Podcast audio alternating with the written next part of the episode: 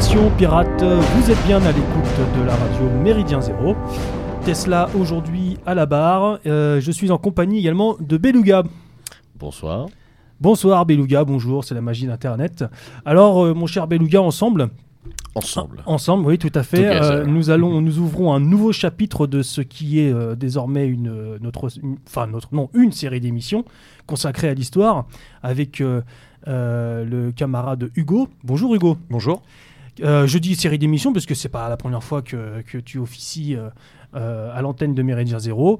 La dernière fois, tu étais venu nous parler de la Bastille. Enfin, il y a eu d'abord Étienne Marcel. Il y a eu, dans un premier temps, une émission consacrée à la figure d'Étienne Marcel, effectivement. Et Notre-Dame, c'était entre les deux, du coup ?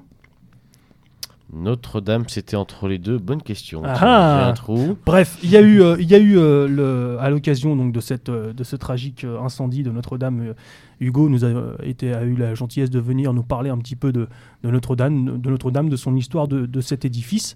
Et puis il y avait également une émission consacrée effectivement sur la Bastille, le jour de la prise de la Bastille, mais également sur l'édifice même de la Bastille.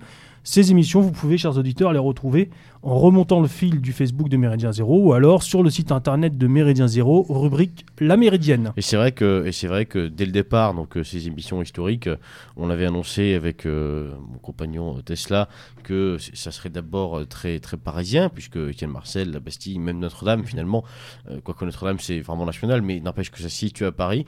Et là, aujourd'hui, je crois qu'on va prendre un virage qui est beaucoup plus national.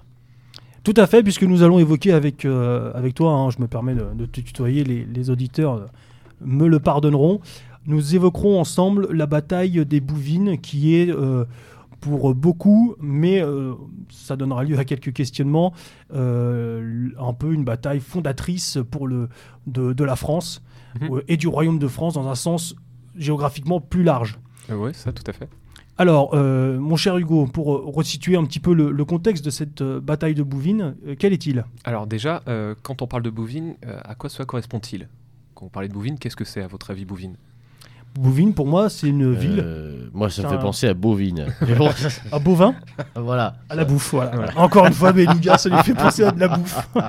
Non, bah, effectivement, Bouvines, c'est un petit village qui est situé vraiment au nord de la France, Nord-Pas-de-Calais, qui est d'ailleurs juste à côté de Lille. À l'heure actuelle, il y a un petit peu moins de 700 habitants, et c'est vraiment à la frontière entre la France et l'actuelle Belgique. À l'époque de cette bataille, cela correspond au comté de Flandre. Voilà. Donc en fait, on va parler de la bataille de Bouvines. Pourquoi ? Parce que c'est une bataille qui s'est déroulée à proximité de Bouvines. D'accord. On connaît quand même le lieu précis tout de la bataille. On en a une description. C'est pas dans la ville même. Non. On a une description qui est précise. Et effectivement, on connaît le lieu. D'ailleurs, je pourrais peut-être en parler un petit peu en conclusion, mais la bataille de Bouvines est actuellement célébrée. Le site est classé au patrimoine français depuis 2014, et on y a célébré d'ailleurs en 2014 les 800 ans. Donc il y a eu toute une installation de son et lumière. Bon, on reviendra effectivement dessus sur les lieux et même quelques références d'historiographie, de livres et tout ça en fin d'émission. Enfin, si on a fait les 800 ans en 2014, c'est bien que la bataille a eu lieu en 1214. Tout à fait. Il est fort ce Beluga. J'ai fait 50 maths, je tiens à le dire. Le 27 juillet, très précisément. Alors, qui oppose cette bataille ? Alors voilà, qu'est-ce que la bataille de Bouvines ? La bataille de Bouvines, c'est une bataille qui va opposer d'une part le royaume de France et d'autre part une coalition menée par différents acteurs. Le premier, c'est bien sûr le royaume d'Angleterre, donc une coalition menée par Jean sans Terre, donc roi d'Angleterre depuis 1199. Un nomade.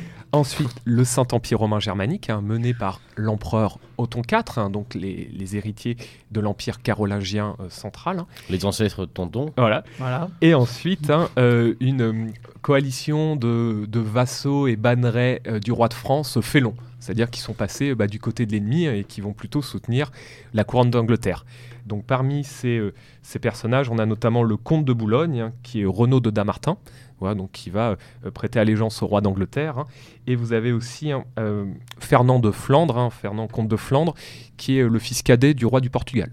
Donc c'est Ferrand du Portugal, hein, qui est aussi comte de Flandre et qui va aussi, pareil, hein, rallier cette coalition menée contre le roi de France. Fernand le Polut et Renaud le Consanguin. Voilà. Alors là, le roi de France, le royaume de France, il a un petit peu tout le monde sur la tronche à ce moment-là. Exactement. Et c'est ça un petit peu l'intérêt, finalement, le choix donc, de cette bataille, l'évocation de cette bataille aujourd'hui. C'est pour un petit peu redéfinir et expliquer en quoi cette bataille a été fondatrice pour le Royaume de France. En quoi ça l'a été ? Alors, en quoi ça l'a été ? Alors, ça, on pourra développer un petit peu plus, mais c'est déjà la première forme de centralisation, c'est-à-dire le royaume et notamment ce qu'on appelle le domaine royal, hein, au début du XIIIe siècle est extrêmement restreint. Donc, ça correspond en gros à Paris et des territoires qui sont très proches. Hein. Et comment fonctionne le royaume de France, en fait, il y a tout un tas de comtés, de duchés et de seigneurs qui sont dits vassaux. C'est-à-dire, en fait, les rois capétiens étant assez faibles, hein, déléguaient des territoires à des seigneurs locaux qui eux-mêmes, en échange, prêtaient allégeance au roi. Donc on va parler de féodalité ou de vassalité. Cela l'a été dès le Xe siècle. Hein, on pense notamment au duché de Normandie, avec le traité de Saint-Clair-sur-Epte, hein, où vous avez le roi de France qui va donner à un chef viking, hein, le titre de duc de Normandie. Donc Roland s'installe en Normandie et devient vassal du roi de France, mais en retour, il a une forme d'autonomie à travers le duché de Normandie.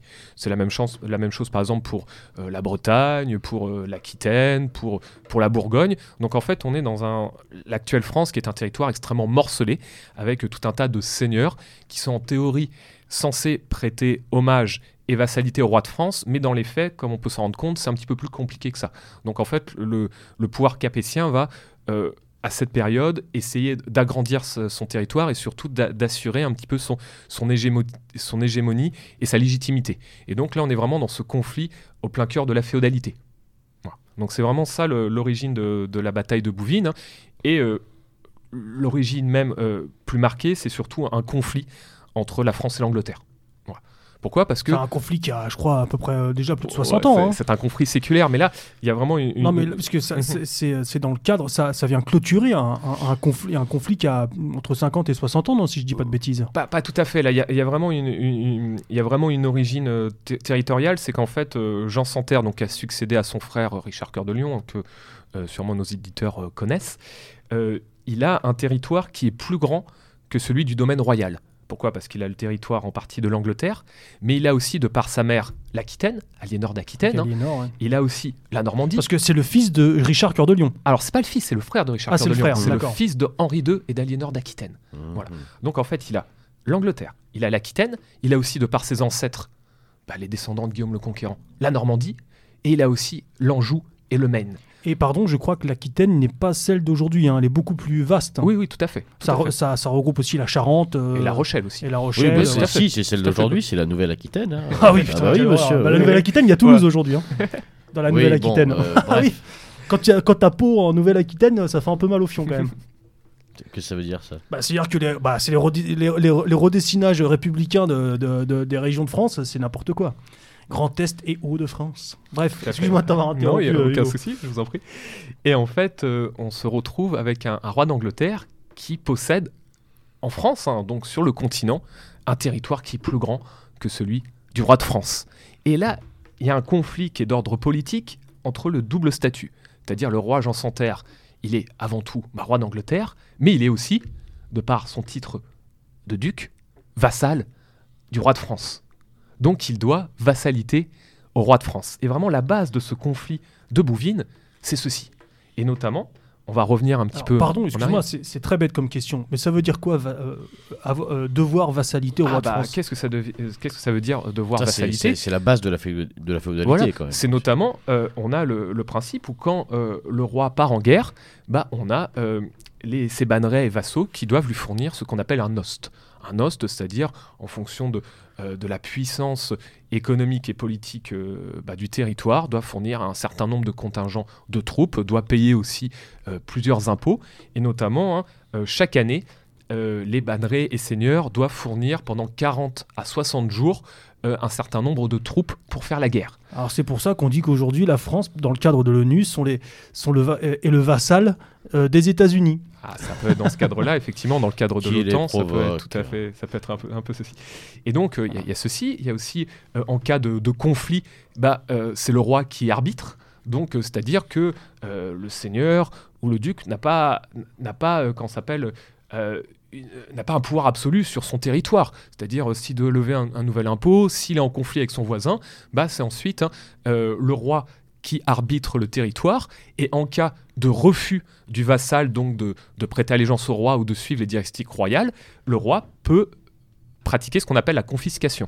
Qu'est-ce que la confiscation ? C'est-à-dire, il récupère le territoire. C'est-à-dire, le territoire est mis sous tutelle du roi. Et c'est ce qui va se passer en 1202. Et donc, c'est vraiment ça la base du conflit. C'est vraiment cette date-là, donc, c'est-à-dire on est une douzaine d'années avant notre célèbre bataille de Bouvines.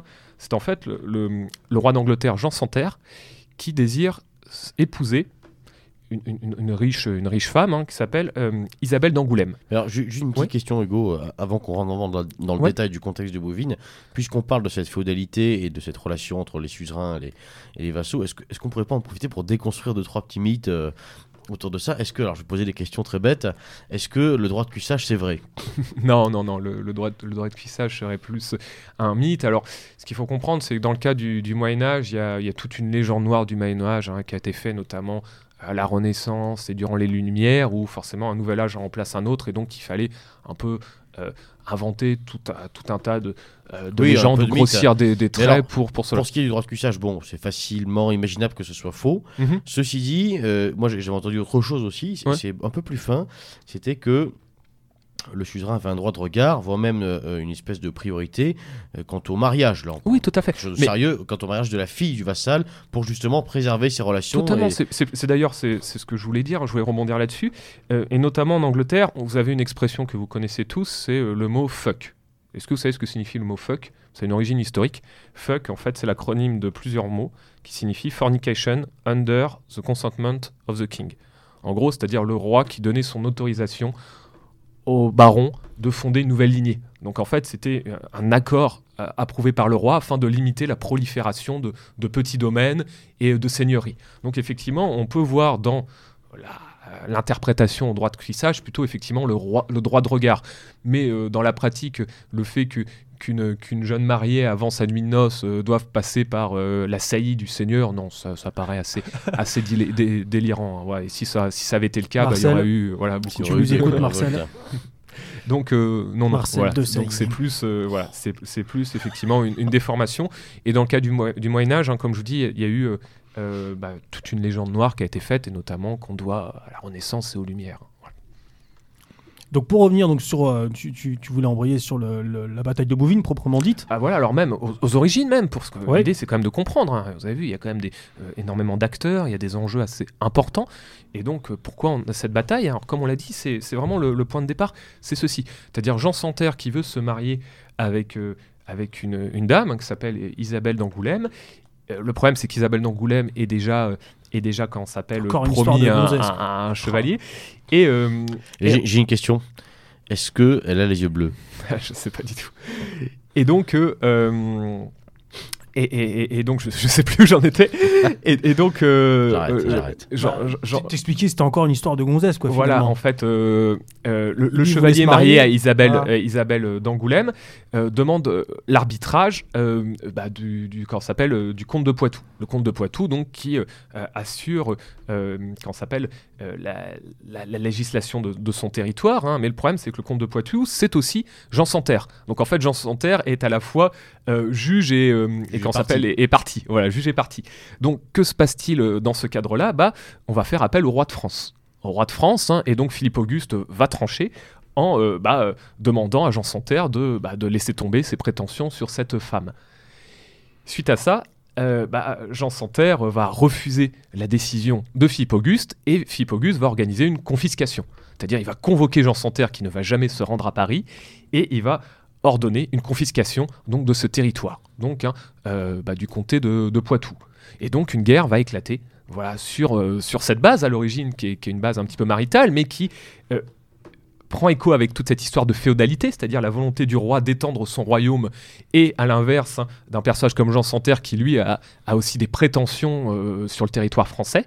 Et donc, progressivement, une série de conflits, hein, avec la prise de Château-Gaillard, et en 1204, notamment, l'ost royal récupère la Normandie. Donc, en fait, hein, avec cette guerre qui va durer quelques années, une guerre d'escarmouches, de sièges et de prises de territoire, le pouvoir royal, Philippe Auguste, va récupérer, grignoter progressivement le territoire anglais.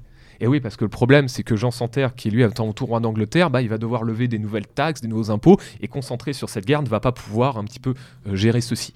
D'ailleurs, je vous en parlerai tout à l'heure, il y aura aussi une conséquence directe pour l'histoire de l'Angleterre, hein, suite à la bataille de Bouvines. Oui, c'est la Magna Carta. Exactement, la Magna Carta. Donc ça, on en parlera tout à l'heure. Et donc, on se retrouve en situation où, à la veille de Bouvines, le royaume d'Angleterre n'a quasiment plus de territoire en France. Donc c'est une petite partie de l'Aquitaine, hein, notamment autour de la Rochelle, mais le territoire a été divisé par 3, par 4, hein, suite à ces défaites successives, hein, et cette petite guerre d'escarmouches. Il y a encore Calais, le Boulonnais, non ? Dans le nord de la France. Oui, effectivement. Non, alors ça, c'est une bonne question. Est-ce qu'à cette époque-là, il y a Calais ? Parce que Calais sera repris notamment par Henri V. Il me semble que le baron ou le duc de Boulogne participe à la bataille des Bouvines. Ah ouais, mais ça, c'est pour une autre raison.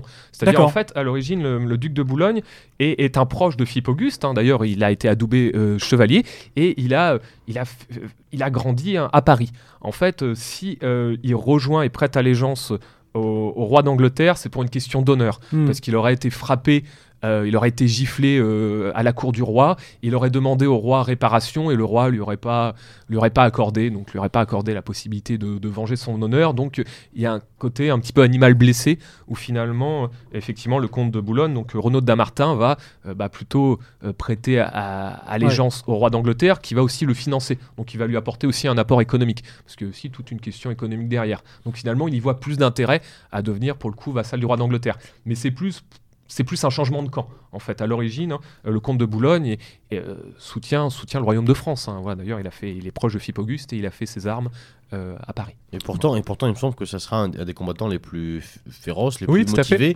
du côté anglais. Mais c'est ça aussi qui semble, à l'heure actuelle, nous étonner. Mais on se retrouve avec des seigneurs qui, d'une guerre à l'autre, changent de camp, hein, qui défendent avant tout leur intérêt. C'est pas comme maintenant où, je sais pas, où il y a cette idée un peu d'identité, d'identité nationale ou choses comme ça. Là, on est sur... Déjà, ce sont des petits conflits. Hein. Je vous expliquerai tout à l'heure, la bataille de Bouvines, c'est pas une grande bataille telle qu'on l'imagine. Il y a finalement peu de combattants, parce qu'au Moyen-Âge, on est plus dans une guerre d'escarmouche ou une guerre de position. Alors, on a quelques grandes batailles, mais même par rapport aux batailles antiques, hein, il y a énormément moins de combattants. Hein, voilà. Et c'est pas Napoléon. Hein. Voilà, c'est ça. C'est pas Napoléon. C'est pas, effectivement, ça a absolument rien à voir. Et dans ces cas-là, on a des personnages qui passent d'une cour à l'autre, qui passent d'un seigneur à l'autre selon leur propre intérêt. Ouais, donc là, on est vraiment dans cet exemple-là. Donc là, on est dans un moment où donc le territoire anglais en France actuelle, c'est ça, en Gaule, est fortement réduite. Suite aux victoires et aux sièges et aux guerres d'escarmouches menées par Philippe Auguste, hein, qui va déjà consolider son territoire et son assise sur le royaume de France. Ouais. Donc on a ceci. Et donc en fait, l'origine même de la bataille de Bouvines, c'est la revanche. C'est en fait le roi Jean sans Terre qui veut prendre sa revanche et récupérer ses biens en France. Ouais, alors, je crois que Philippe Auguste laisse son fils Louis à La Rochelle. Alors non, c'est pas à La Rochelle, c'est à la Roche-aux-Moines. Sur la Roche-aux-Moines, sur ce front, parce que finalement, c'est bien après. Ça, c'est bien après. Ça, j'en parlerai. Merci Tesla. Merci. Là, en fait, vous allez trop loin. Là, vous allez trop loin, parce qu'en fait, la bataille de la Roche-aux-Moines, elle a lieu le 2 juillet 1214. Donc, en fait, c'est 3 semaines avant la bataille de Bouvines, et en fait. La bataille de Bouvines, c'est à l'origine en fait 2 armées qui vont prendre un petit peu en tenaille le royaume de France. Donc ça, on en parlera après. D'accord. Là, on parle vraiment des origines de Bouvines. Donc c'est bien avant cette bataille de la Roche-aux-Moines. Ouais. Donc en fait, que va-t-il se passer ? On a d'un côté donc le roi Jean sans Terre, hein, qui essaye de récupérer des alliés. Jean sans Terre appelé aussi la molle épée, paraît-il. c'est possible. Non, c'est vrai. Mais il sera en tout cas extrêmement décrié suite à ces événements, alors qu'il va essayer donc de lever des fonds, lever une armée. Tant que c'est que l'épée, ça va. Voilà, des conscrits. Et il va essayer de trouver des alliés. Et parmi ces alliés, on a notamment Othon IV. Othon IV, hein, qui est... C'est le pote de Rocky IV. Voilà. Othon IV, en fait, c'est l'empereur donc, du Saint-Empire romain germanique. Hein, donc, il est empereur depuis 1209. Hein, donc, c'est un empereur un petit peu récent. Et le problème d'Othon IV, c'est qu'il en a plusieurs. Déjà, il faut voir le Saint-Empire romain germanique comme le royaume de France. C'est-à-dire, on n'a pas un empereur tout-puissant qui dirige un territoire unifié. C'est-à-dire, il doit aussi lui-même faire avec tout un tas de territoires. On a la Bavière, on a la... qu'est-ce qu'on a d'autre ? On va avoir la Saxe, la Franconie. Enfin, voilà, il y a tout un tas de territoires. Et lui-même, il fait face à une contestation. Il grignote pas cet empire un peu sur la France actuelle ? Alors, si, tout à fait, notamment sur la partie Est. Hein. Voilà, exactement. Sur la Lorraine, hein, même, ouais. Exactement, la vallée du Rhin, tout à fait, exactement. Et de la même manière, Othon IV, il doit faire face aussi à des opposants, à des personnes qui remettent en cause son pouvoir, et notamment son opposant, qui sera lui-même son successeur, hein, c'est Frédéric II, qui est lui un descendant direct de Frédéric Barberousse. Mmh. Et en fait, grand empereur Frédéric II. Exactement. Non, vraiment une histoire, une biographie super intéressante. Totalement. Et justement, Frédéric II succédera à Othon IV suite à la bataille de Bouvines. Ouais. L'un des derniers grands dirigeants essayant de réinstaurer un peu un ordre ancien, tout à fait, un monde ancien, peut-être trop ancien, donc c'est peut-être ça son tort, mais en tout cas vraiment très très intéressant à étudier la figure de Frédéric II. Tout à fait. Et donc en fait, que va-t-il se passer ? C'est qu'Othon IV, il a un souci, c'est que notamment, il va être excommunié par le pape Innocent III. Excommunié, qu'est-ce que c'est ? C'est une pratique religieuse où le pape... déclare, par bulle pontificale, déclare une personne hors du christianisme. Hein. Quand on est excommunié, c'est-à-dire on est chassé de l'Église. Quoi, voilà. Plus exactement, hors de l'Église catholique romaine. Exactement, voilà, hors de l'Église catholique. Pas hors du christianisme. Oui, c'est ça, exactement, pas hors du christianisme, mais hors de l'Église catholique romaine. Et donc, Othon IV s'est fait excommunier parce qu'il a eu des prétentions en Italie du Nord, hein, et donc est rentré plus ou moins en conflit avec les États pontificaux. Donc on se retrouve face à un empereur qui est lui-même fortement décrié à cause de son excommunication, hein, et qui va essayer de redorer un petit peu son blason, redorer son image. Donc il a besoin d'une victoire pour créer aussi cette unité, d'où l'occasion de lever une armée, d'envoyer un corps expéditionnaire. Hein. Et de la même manière, il a une rancœur envers Philippe Auguste, donc c'est un conflit aussi de territoire, puisque Philippe Auguste soutient Frédéric II contre Othon IV. Autre élément, ce qu'il faut aussi savoir, c'est que Othon IV a un lien de parenté avec Jean sans Terre. Et oui, il est issu aussi de la même famille, hein, je crois que c'est son oncle. Et notamment, à l'origine, il était lui-même... Donc, le frère d'Aliénor ou de... oui, c'est ça, il a alors, je ne sais plus exactement le lien de parenté, mais il est lié à la famille d'Angleterre. Et notamment, avant d'être empereur, il était comte du Poitou. Et quand il devient empereur, il renonce à son territoire français et le donne... à son neveu Jean sans Terre, avant qu'il ne devienne roi d'Angleterre. Ouais, parce que Jean sans Terre n'avait justement pas de terre, donc c'est Othon qui lui avait donné un territoire, même s'il devient empereur plus tard, il y avait ce principe un petit peu symbolique. Ouais. Donc en fait, on a un petit peu tout ceci où on a déjà deux grandes puissances qui se connaissent, hein, qui sont coalisées contre le royaume de France. Ensuite, on l'a expliqué, on a notamment le comte de Boulogne, hein, Renaud de Dammartin, donc pour différentes raisons qui va rejoindre l'Angleterre. Mais on a aussi le comte de Flandre. Alors le comte de Flandre, lui, il est marié avec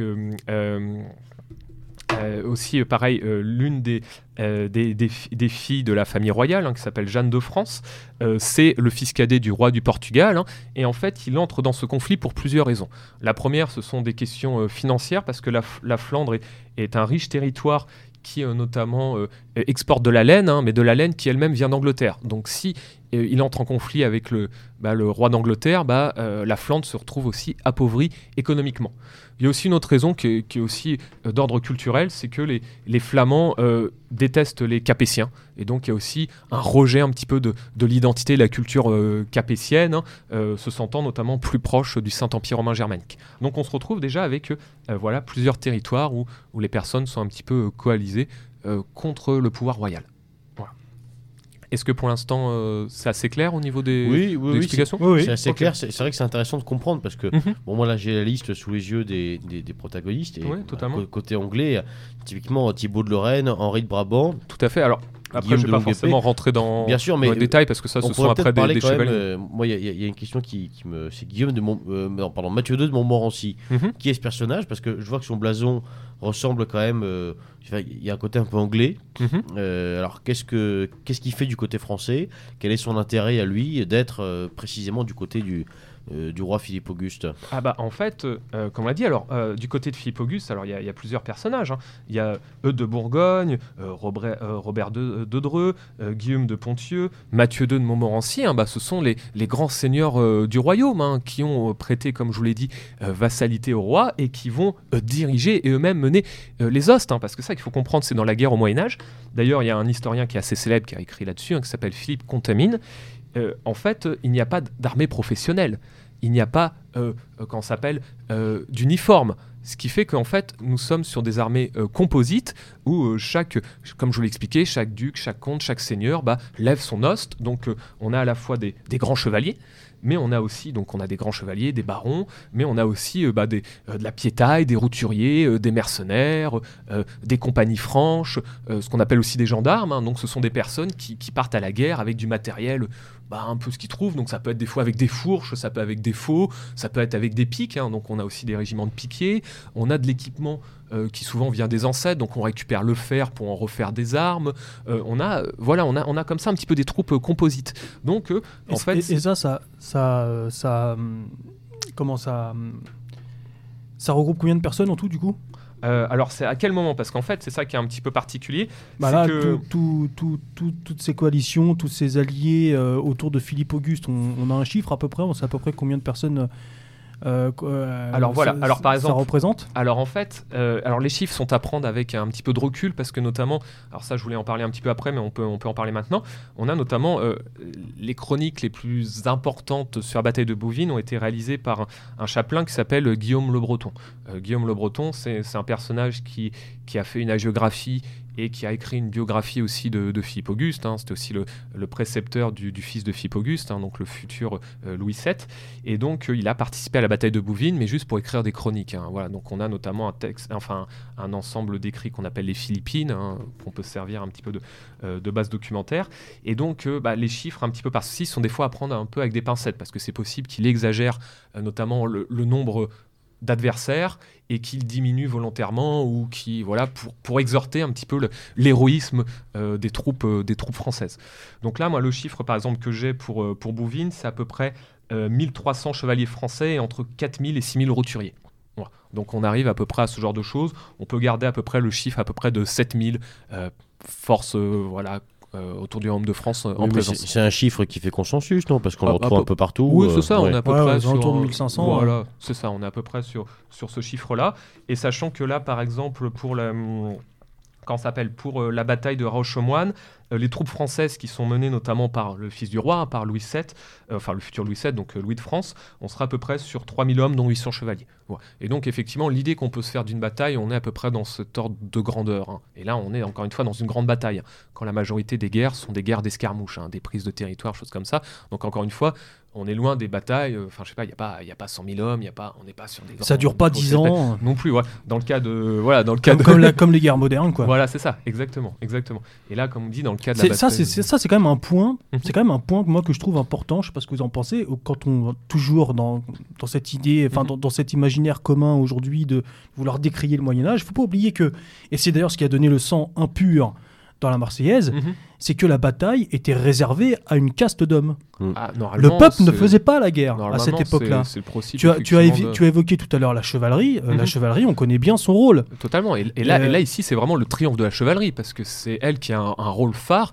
Et en plus, traditionnellement en France, on a vraiment cette tradition de la chevalerie, à l'inverse d'autres pays comme l'Angleterre, où ils ont plutôt des compagnies franches avec des archers qui sont un peu à la manière de mercenaires qui sont mobilisés. Là, ce qui lance la bataille, c'est traditionnellement la charge de la cavalerie, c'est-à-dire la chevalerie, les grands seigneurs et barons du royaume qui déboulent et qui lancent l'assaut mené directement par le roi. Ce qui va d'ailleurs causer aussi quelques défaites, notamment la bataille d'Azincourt au Crécy, où là, toute la chevalerie française va lancer la charge et se faire dégommer par les archers anglais. Mais effectivement, on est dans une réalité, c'est que les nobles et les seigneurs meurent. Parce qu'ils versent leur sang, leur tribu, c'est leur sang. D'ailleurs, traditionnellement, les Bellatores ne paye pas d'impôt pour ces raisons. Exactement. Parce que leur tribu, c'est le sang. Ils payent l'impôt du sang. Ils payent l'impôt du sang. C'est le sang bleu. Et c'est d'ailleurs exactement pour ça, tout à l'heure, je disais le sang impur, la Marseillaise, parce qu'on connaît tous la polémique. Le sang impur, en fait, c'est celui du paysan. Oui, c'est ça. Quand la Marseillaise dit qu'un sang impur abreuve les sillons, nos sillons, en fait, c'est que ce sont nos paysans qui tombent. Et ça n'est pas à eux de le faire, normalement. Oui, c'est vrai. Le sang impur, c'est le paysan, c'est le peuple. Totalement. Et est-ce qu'on peut justement faire une petite parenthèse pour décrire un petit peu l'état de santé et la chevalerie française à ce moment-là? Parce qu'on a cité, effectivement, tu as cité quelques noms d'alliés de Philippe Auguste, Robert de Dreux, Guillaume de Ponthieu, on peut penser aussi à Guillaume des Barres, des grands Jean Eudes, enfin le comte le comte Eudes aussi, de Bourgogne.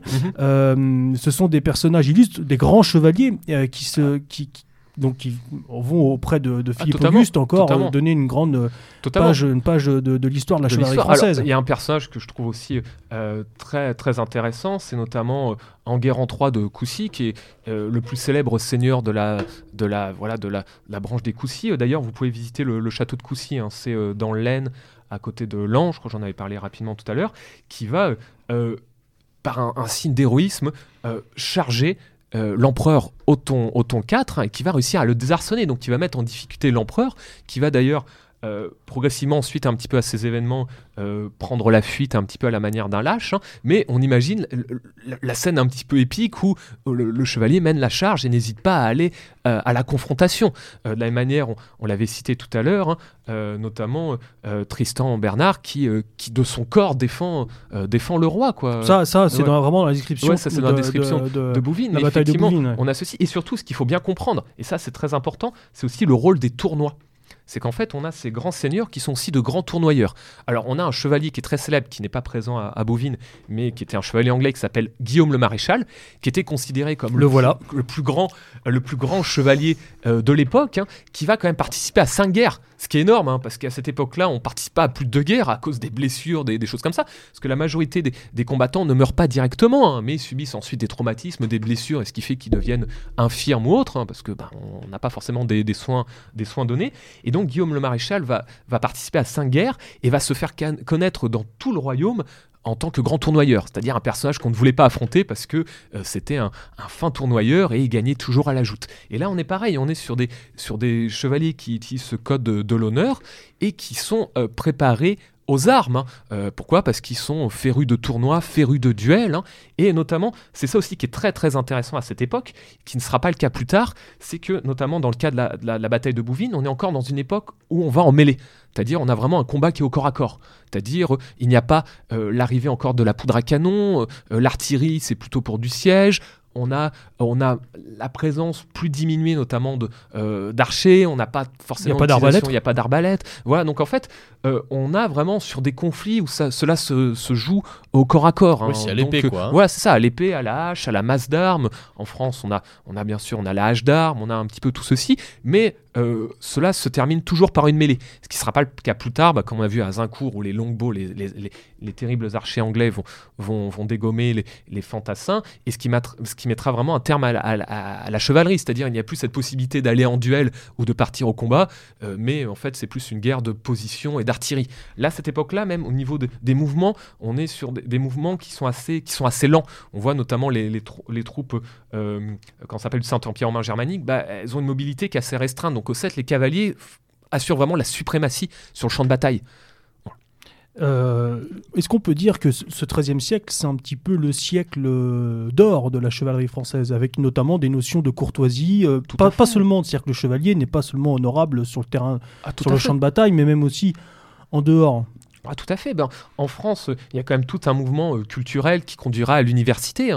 C'est vraiment les grandes réformes ecclésiastiques. C'est effectivement le roman courtois, le roman de cour. On retrouve un petit peu toutes ces histoires avec celles notamment un siècle plus tôt d'Abélard et Héloïse. Donc un petit peu cette idée de passion amoureuse, de chansons de gestes et de cours. Donc effectivement, il y a tout un code et un mode de vie qui est exhorté, notamment à cette époque. Voilà, donc on est vraiment effectivement dans l'âge d'or de la chevalerie française qui ensuite sera remis en cause. Puis il y a aussi une logique qui est très importante, c'est que là aussi on est en pleine période des croisades.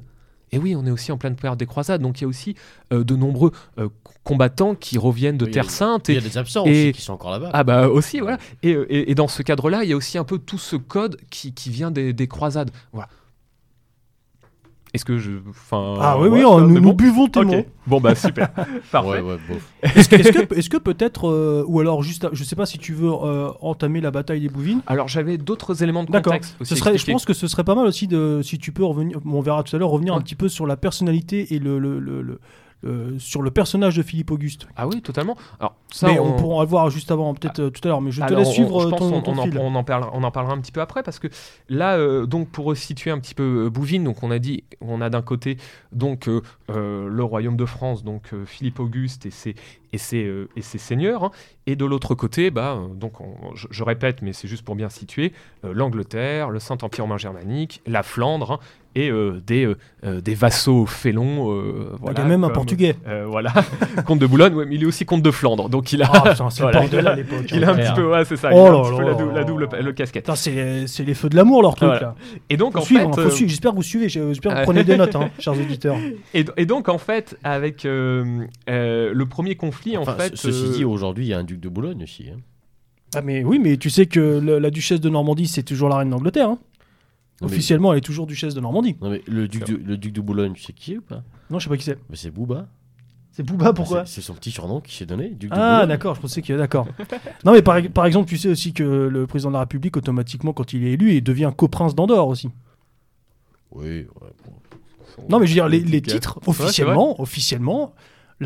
Aujourd'hui, parce que c'est une reine, mais la personne sur le trône d'Angleterre, donc en l'occurrence aujourd'hui Élisabeth II, est officiellement duchesse de Bourgogne. Oui, non, mais bien sûr. Pardon, de Normandie.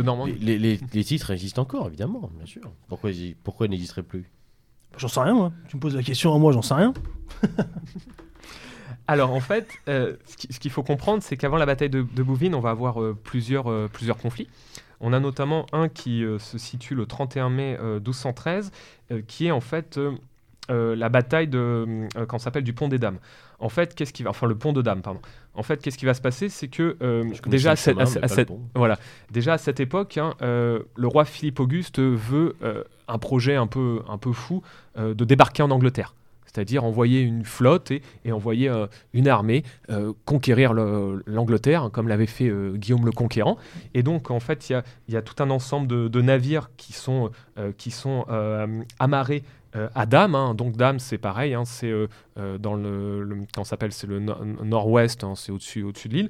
Et la flotte anglaise arrive à encercler celle française et c'est une défaite française.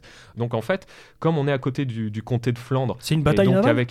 Plus ou moins, disons que c'est plus une débâcle, c'est plus une débâcle française, où là pour le coup... Comment ça se passe une bataille navale au XIIIe siècle ? Alors comment ça se passe une bataille navale au XIIIe siècle ? C'est plus encore une fois une idée un petit peu de... souvent de guerre de position, hein, dans le sens où c'est plus un port qui va être assiégé ou un blocus ou ce genre de choses. Hein. On n'a pas forcément comme on peut l'imaginer, des histoires d'harponnage, ce genre de choses. Hein. Mais alors que même que va être tenté un débarquement et de constituer une flotte, hein, ça va être un échec, hein, de Philippe Auguste. Et donc, hein, suite à cette défaite, le roi Jean sans Terre arrive donc à coaliser ses alliés et surtout à dégager de l'argent pour mener un corps expéditionnaire, hein, partant notamment de La Rochelle, hein, avec des mercenaires, des roturiers, pour essayer de marcher directement sur Paris. Bon. Donc ça va avoir lieu un an plus tard, hein, c'est notamment à partir du 16 février 1214, hein, donc le roi débarque à La Rochelle, et donc il y a cette idée, c'est-à-dire de prendre en tenaille, hein, le royaume de France. C'est-à-dire d'un côté, l'empereur Othon IV qui mènerait une attaque par le nord, donc partant notamment par la Flandre et comme on l'a dit par le Rhin, quoi, donc la Lorraine, l'Alsace. Et de l'autre côté, remontant du sud-ouest, hein, on aurait donc les troupes anglaises, hein, pour prendre ainsi l'armée en tenaille et encercler Paris et aller directement chercher le roi pour le destituer. Hein, oui, parce que pour vraiment mettre à bas le royaume de France, il faut prendre Paris, je suppose. Oui, c'est ça, c'est exactement ça. Paris, c'est le siège du pouvoir. Hein. Le roi, d'ailleurs, il vit sur l'île de la Cité à cette époque, hein, l'actuelle conciergerie. Enfin, dans l'actuelle conciergerie. Et donc, on a ceci. Alors, que va faire Philippe Auguste, qui se sait un petit peu pris en tenaille ? Il va diviser son host royal, donc diviser son armée, en envoyant son fils, donc le futur Louis VII, hein, essayer de couper la route, hein, aux troupes anglaises. Voilà, donc en fait il va y avoir une espèce de guerre de position et de jeu de chat à la souris entre les troupes britanniques qui remontent et les troupes françaises qui essaient de couper leur route pour les empêcher de marcher sur Paris. Et le conflit va avoir lieu au niveau de la Roche-aux-Moines, donc c'est ce que vous disiez tout à l'heure. En fait, la Roche-aux-Moines, c'est pas à côté de la Rochelle, c'est bien plus haut, c'est à côté d'Orléans. Ouais, donc c'est pas du tout, quoi. C'est pas très loin d'Orléans. Et d'ailleurs, je crois qu'il doit encore y avoir des ruines. Je pense que vous pouvez les visiter. Et donc, les Anglais mènent le siège de la Roche-aux-Moines. Donc la Roche-aux-Moines est défendue par Guillaume de Roche, qui est aussi un vassal du roi de France. Et en fait, les troupes françaises vont prendre à revers les troupes anglaises. Et que vont faire les troupes anglaises ? Bah, plutôt que de combattre, elles vont fuir. Elles vont fuir. Pourquoi ? Parce que c'était un ensemble de mercenaires, de personnes peu disciplinées. Et le roi Jean sans Terre, voyant arriver la chevalerie française, alors c'est ce que nous disent les chroniques, plutôt que de combattre, risquant sa vie, il va plutôt décider de fuir. D'ailleurs, c'est là d'où viendrait l'expression « filer à l'anglaise ». Donc en fait, d'accord. La bataille de la Roche-aux-Moines, qui s'annonçait assez compliquée, bah, finalement va être une victoire française, sans qu'il y ait même de combat. Et que va-t-il se passer ? Bah, cela va justement... la plus belle des victoires. Ah, voilà, exactement, c'est la plus belle des victoires. Et cela va notamment avoir un impact sur un ZAC court parce qu'on va récupérer les biens laissés par les Anglais, donc notamment des anciens de siège, du matériel, du ravitaillement, des biens qui se monnaient. Et donc, les troupes anglaises vont être un petit peu en déroute, en débâcle, et le roi d'Angleterre va retourner en Angleterre sans ayant même combattu. Donc on a d'un côté une partie de l'armée française qui est à la Roche-aux-Moines et qui ont réussi à repousser, si on peut dire, les Anglais. Donc ça déjà, la question anglo-saxonne venant de ils ont bouté l'Anglois. Voilà, c'est ça, exactement, est terminée. Pour autant, les troupes de l'empereur Othon IV vont quand même se lancer à l'assaut. Alors, que va-t-il se passer ? Alors, je vous ai expliqué un petit peu les forces en présence. Donc, on a le roi Philippe Auguste qui va mener son ost, qui va atteindre Valenciennes le 12 juillet 1214, puis ensuite s'installer à Tournai le 26 juillet, où il va dresser l'oriflamme de Saint-Denis. Saint-Denis, on l'avait expliqué déjà avec Étienne Marcel, c'est exactement, c'est le grand saint des rois de France. Voilà, donc c'est vraiment le protecteur du royaume de France, et notamment des Capétiens, avec la symbolique de la tête. Donc, nous sommes le samedi 26 juillet. Les éclaireurs français vont indiquer que le campement et l'armée d'Othon arrivent notamment par le nord-est et va se rapprocher des troupes françaises. Donc que va décider Philippe Auguste ? Plutôt que d'aller au conflit, il va plutôt décider de se replier. Et donc notamment l'armée française va se replier vers Lille. Vers Lille, à côté de Bouvines. Voilà. Et donc le 27 juillet, on a d'un côté l'armée coalisée donc avec une partie de la Flandre, de tous les personnages dont j'ai parlé, qui vont marcher vers le campement français qui, lui, s'est replié à côté de Bouvines, juste à côté de Lille. La particularité, et ça c'est très très très très important, c'est que la bataille de Bouvines, elle a lieu un dimanche. Et le dimanche, normalement, au Moyen-Âge, on ne fait pas la guerre. Tout comme la guerre, comme je vous l'ai dit, on l'a fait de 40 à 60 jours, et souvent on fait la guerre l'été. C'est-à-dire que c'est une tradition imposée, certainement, par la papauté. Ah oui, c'est les codes. C'est-à-dire qu'on se fout sur la gueule toute la semaine, mais le dimanche... C'est ça, mais de toute façon... C'est quand même particulier. Mais c'est ça aussi qui est particulier. Il y a plein de règles imposées c'est ça, c'est par exactement la papauté ça. À l'époque. Mais on l'a déjà vu, alors peut-être pas parce que... On avait déjà vu aussi des trêves similaires pour des raisons religieuses, ou notamment lors de la Première Guerre mondiale. Oui, évidemment, pour Noël, par exemple. Après, la particularité de la Première Guerre mondiale, c'est que c'est vraiment la Première Guerre, on est dans une guerre totale. C'est-à-dire, on va utiliser des armes non conventionnelles, du gaz, on va brutaliser les populations, choses comme ça. Des avions. Quand, effectivement, voilà.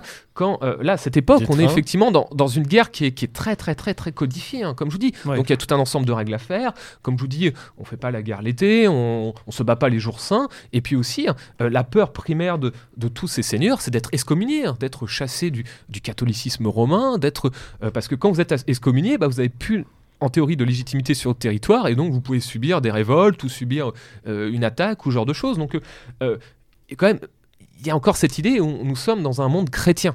Dans un monde chrétien et catholique, et ça c'est important. Dans un royaume de France chrétien. Voilà. Et c'est là aussi la particularité de cette bataille. Le monde n'est pas chrétien. Ah, le monde l'est quand même, peut-être pas entièrement, mais il y a une partie de... quand même, enfin, le monde... Quasiment, il y a les orthodoxes, les catholiques, choses comme ça, mais quand même, en tout cas, l'Occident l'est chrétien, Et s'il n'est pas, ce sont des personnes qui sont excommuniées, donc ça devient vite compliqué. D'ailleurs, on marque, voilà, comme je vous dis, Jean sans Terre et Othon IV, suite à cette défaite, et de part aussi leur excommunication, se retrouveront un petit peu au banc de la société, quoi, si on peut dire. Donc ça, c'est quand même important. Et justement, quelle est la particularité déjà symbolique ? C'est que l'Église, elle est du côté de la France. Là, cette fois-là, l'Église est du côté de la France. Ce qu'Innocent III, le pape, est proche du roi Philippe Auguste. Et surtout, Philippe Auguste, lui, il prie ce jour-là. C'est-à-dire, avant la bataille, il prie. D'ailleurs, son premier chevalier à venir boire le vin et célébrer la messe, manger l'hostie, c'est Enguerrand de Coucy, dont je vous ai déjà parlé. Et donc, avant la bataille, il y a un peu tout... Alors, Guillaume le Breton le met un petit peu en avant, mais il y a toutes ces dimensions de prière que ne font pas les adversaires, puisqu'ils décident, malgré tout, d'attaquer un dimanche, ce qui ne se fait pas, encore une fois, au Moyen-Âge. Ouais. Ils décident de braver l'interdit, de braver le tabou. Et pourquoi eux s'autorisent-ils à le faire, du coup, le dimanche ? Alors pourquoi ils s'autorisent à le faire ? Alors pour plusieurs raisons. Ils sont déjà excommuniés. Déjà, effectivement, il y a ce côté-là, ils sont déjà excommuniés, donc finalement, s'ils sont en conflit avec le pape, ils peuvent pas être plus que excommuniés. Donc là-dessus, il y a plus cela. Autre élément, il y a aussi, en fait, il y a une particularité, c'est que la bataille de Bouvines commence où c'est l'arrière-garde française qui est attaquée. Donc en fait... les troupes d'Othon IV veulent prendre... Ce qui est aussi interdit. Ce qui est déjà, voilà... ce qui est aussi totalement... Une infraction... Ce qui est aussi une infraction au code de chevalerie, au code de la guerre. Comme je vous dis, la guerre, c'est normalement, on lance la charge, quoi. Donc c'est une confrontation, on lance la charge. Là, on ne prend pas l'arrière-garde. Et donc, quelle est la volonté des troupes impériales ? C'est bien sûr de acculer les troupes françaises et de mener un raid afin de très rapidement... capturer, voire tuer le roi Philippe Auguste. Donc en fait, ils s'attendent à la manière d'une embuscade à fondre sur l'armée française qui, donc ce jour-là, serait en théorie moins équipée, moins défendue, donc sera attaquée par surprise afin de très rapidement mettre un terme au conflit, dont le but c'est de faire prisonnier le roi. Souvent, il y a quand même cette dimension-là où l'idée c'est de faire prisonnier le dirigeant afin d'en demander une rançon et de faire pression. Et là, dans ce genre de conflit, c'est même carrément tuer le roi. Donc s'il y a une finalité dans cette guerre, en tout cas de la part d'Othon IV, c'est vraiment mettre la main sur le roi. C'est-à-dire on va vraiment avec cette volonté de tuer le roi. C'est-à-dire l'enjeu de la bataille, c'est la vie de Philippe Auguste. Ouais, donc ça, c'est quand même assez important. Et donc c'est pour ça que cet interdit est bravé, c'est vraiment avec cette dimension... d'en finir le plus vite possible, et surtout de mettre un terme au conflit et de se débarrasser de ce roi qui gêne. Voilà. Est-ce que vous avez des questions ou autres ? Pour l'instant, on est bon ? C'est très clair. Ok, super. Voilà.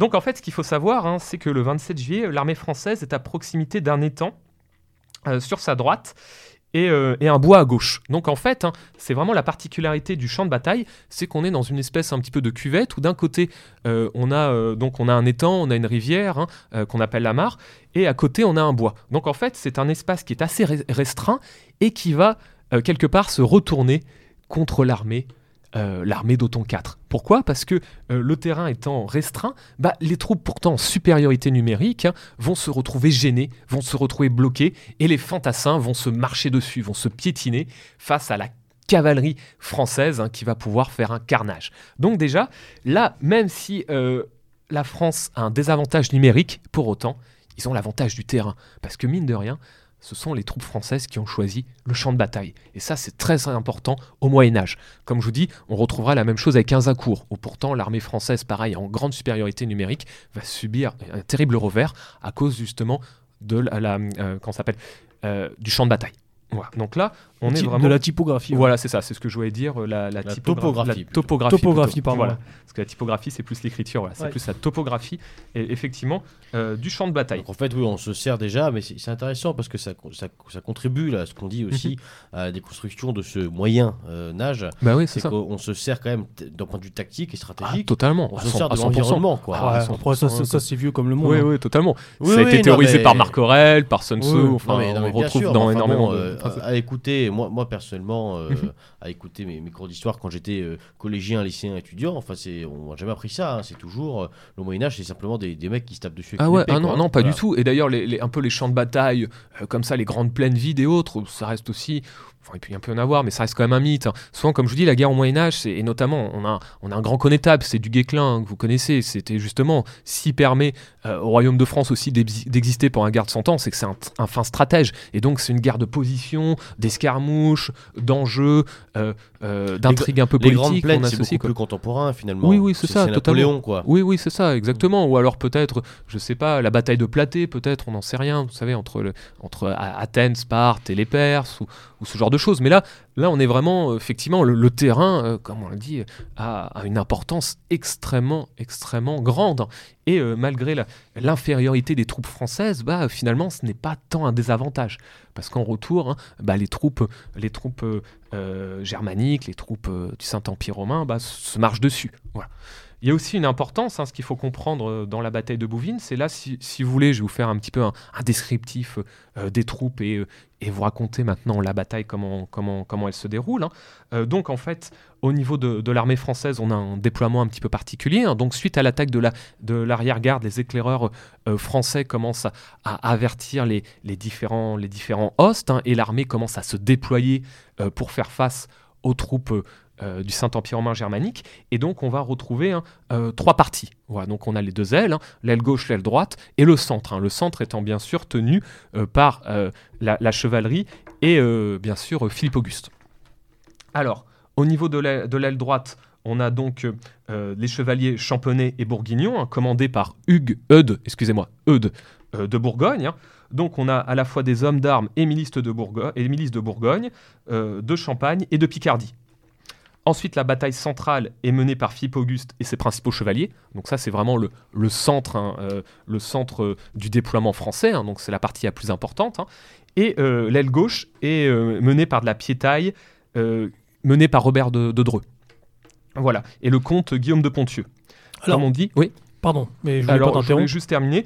Comme on dit, sur l'aile gauche, on a notamment le pont de Bouvines. Donc, c'est un endroit où, vous savez, comme je vous dis, on a une rivière, un étang. Et donc, volontairement, il y a moins de personnes parce que, comme vous êtes sur un pont, finalement, vous pouvez très bien tenir le pont avec peu de troupes. Et on a notamment 150 sergents d'armes qui tiennent le pont. Donc, on a d'un côté, si on résume, vraiment le centre avec la chevalerie et Philippe Auguste. On a l'aile droite qui est composée un petit peu de tous ces chevaliers bourguignons et autres, qui est aussi en partie le cœur de l'armée, et l'aile gauche qui est un petit peu plus restreinte, et menée notamment par, comme je l'ai dit, par Robert de Dreux, afin de tenir ce pont. Voilà. Alors, ce qui est quand même important, extrêmement symbolique dans ta description donc, des batailles de Moyen-Âge, c'est que le roi... Oui. Qui, s'il est pris, aussi tué, met fin instantanément à la bataille, le roi, il se cache pas. Ah non, il est en plein centre, première ligne devant. Totalement. On imagine mal aujourd'hui nos rois de la République, Macron en tête, avec un FAMAS à la main dans les plaines du désert du Mali, tu vois. Ah, ou alors... Bon, c'est quand même des personnages là qui défendent la France. Puis on a quand même des personnages, alors même pas qu'en France, parce qu'on a par exemple le roi Richard Cœur de Lion qu'on a cité tout à l'heure, il est mort, il s'est pris un carreau d'arbalète dans la gorge. Ouais, donc il meurt en bataille. Donc c'est des gens qui emmènent c'est ça. Des cases, en l'occurrence de la chevalerie, des centaines, des milliers d'hommes au combat, mais il est devant, il est prêt à accepter et à subir le destin sans sourciller. C'est exactement et ça. C'était quand même une personnalité particulière, tu me disais tout à l'heure en off. Et notamment, déjà, Philippe Auguste, à la bataille de Bouvines, il a quasiment 50 ans. Donc, c'est quand même un roi qui est quand même, c'est un vieux biscard, un petit peu de... Un vieux briscard. Un vieux briscard, voilà, ça, on pourrait dire ça, c'est un peu comme ça que je qualifierais du monde politique, et c'est un sacré combattant, et un personnage qui est déjà abîmé, quoi. Il a subi différentes blessures, et malgré son âge, 50 ans, c'est quand même pas mal, surtout au Moyen-Âge, il continue d'être là, il continue d'être présent. Donc, imaginez, c'est quand même assez impressionnant. Et dans l'histoire de la chevalerie française, on a même eu des cas où, par exemple, j'en parlais la dernière fois avec Étienne Marcel, des rois se sont fait prisonniers.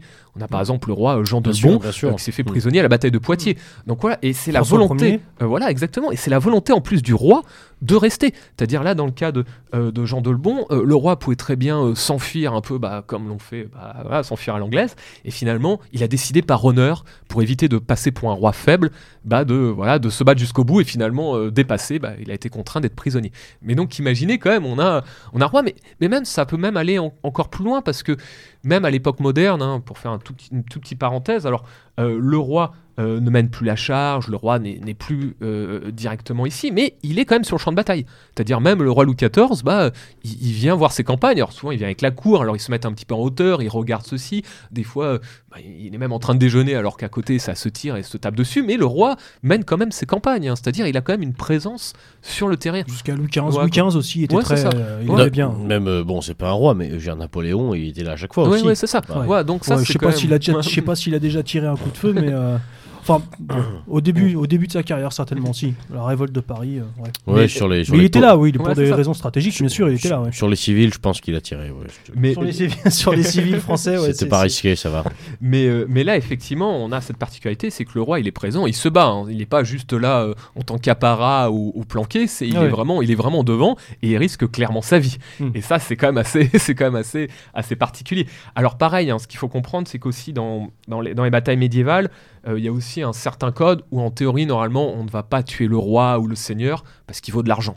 Donc en fait, on a plus intérêt à le faire constituer prisonnier pour une demande de rançon. C'est ce qui est arrivé à François Ier d'ailleurs. Voilà, c'est ça. Voilà, la France a dû débourser une sacrée somme pour le faire sortir d'Italie. Jean Delbon, c'est ce qu'on parlait. Et on a pas mal de choses comme ça. Donc là, par exemple, ça j'en parlerai un petit peu après, mais la conclusion de la bataille de Bouvines, c'est qu'aussi les seigneurs adverses ont plutôt été prisonniers qu'exécutés. Il y a vraiment cette dimension-là où ensuite on les garde en détention et comme ça on demande on demande une rançon, on demande de l'argent, ou c'est un bon moyen pour ensuite récupérer son territoire.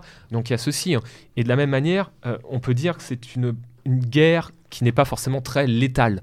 C'est comme je vous dis, c'est pas comme la Première Guerre mondiale où c'est une véritable boucherie et autres. Là, j'ai un petit peu les chiffres. On pense que par exemple sur Bouvines, ça reste quand même des chiffres importants, mais on a à peu près, par rapport au nombre de participants, on a à peu près 1/7, 1/8 de personnes qui vont décéder. Ce qui en soi est pas forcément si important compte tenu encore une fois des guerres modernes où là ça va être la moitié ou un tiers de morts.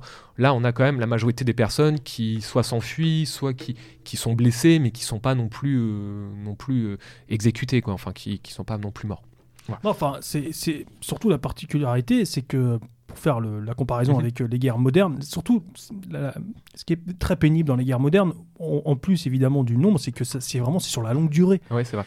C'est des guerres d'usure sur des années et des années. Totalement. Là, la bataille de Bouvines, c'est quoi ? C'est une après-midi ? C'est une après-midi, ça dure... ça dure quelques heures. Donc, alors après, il y a... Est-ce que tu confonds pas, parce que tu compares deux termes, tu compares le mot bataille et le mot guerre, c'est quand même pas pareil. Parce que je peux aussi te répondre... Oui, c'est vrai.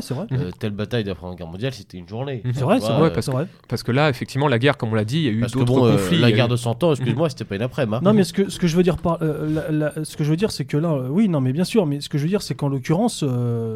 Là, une bataille règle l'histoire. Il y en a eu deux. Il y a eu deux fronts. Oui, c'est ça. Mais la bataille la plus importante, celle en tout cas qu'on retient, c'est bien sûr Bouvines. Donc effectivement, en tout cas, c'est en termes de pourcentage d'engagés et de morts, quand même moins. Enfin, et surtout, ça impacte. Ces guerres-là, en l'occurrence, n'impactent pas trop les civils directement. Oui, exactement. Contrairement aux guerres modernes. Oui, ça c'est vrai. Ouais, totalement. Alors, pour en revenir un petit peu aux forces en présence, donc là, je vous avais parlé des forces françaises, là, j'ai parlé un petit peu de l'armée des coalisés, donc de la même manière... On s'en fout, les emmerdes. Voilà, comme vous voulez. Mais de la même manière, il y a trois zones. Donc, on a le flanc gauche, qui sont plutôt des soldats de Flandre, dirigés donc par... Arnaud d'Audemorde. Donc en fait c'est pareil, ce sont des troupes qui viennent de la Flandre. Au centre on a bien sûr le commandement d'Othon, donc on remarque le centre qui s'oppose au centre, donc d'un côté le centre dirigé par Philippe Auguste, et en face c'est le centre mené par Othon. Voilà, donc là on a vraiment ceci. Donc c'est surtout on a surtout une phalange de piquiers qui est flanqué de compagnies franches, donc ce sont des personnes qui sont des mercenaires, qui ont du matériel un peu hétéroclite, c'est-à-dire on n'est pas sur des personnes qui ont le même équipement, c'est-à-dire ils n'ont pas tous les mêmes casques, les mêmes boucliers, les mêmes armes, comme je vous dis, c'est des gens qui font un petit peu ce qu'ils peuvent, on souvent récupère de la ferraille, qu'on reforge, quelque chose comme ça. Il y a quand même une grande phalange de piquets, où ce sont des grandes piques qu'on bloque en terre pour faire bloc, un petit peu comme les phalanges grecques, dont le but c'est surtout de repousser les assauts de cavalerie et de tenir le centre. Donc là on est plus dans l'idée de faire un mur constitutif pour repousser les adversaires. Donc ça, c'est vraiment le but des piquets, donc c'est ce qu'il y a. Et il y a aussi Othon et sa garde personnelle, d'une 50aine de chevaliers. Voilà, donc là, il est entouré de cette garde. Et derrière, on a en seconde ligne une infanterie. Ils vont avoir du travail. Voilà, ils vont avoir du travail. Et derrière, on a une seconde ligne d'infanterie saxonne, voilà, qui sont là pour ensuite arriver, remplacer les piquiers. Et pour, ce sont surtout des bretteurs. Hein, donc ils sont là pour ensuite aller au corps à corps. Des bretteurs. Des bretteurs. Bretteurs, c'est le terme qu'on utilise pour des individus qui vont se battre à l'épée, qui vont se battre en duel. Hein. Donc là, on parle de bretteurs. Voilà. Donc en fait, on a cette structure.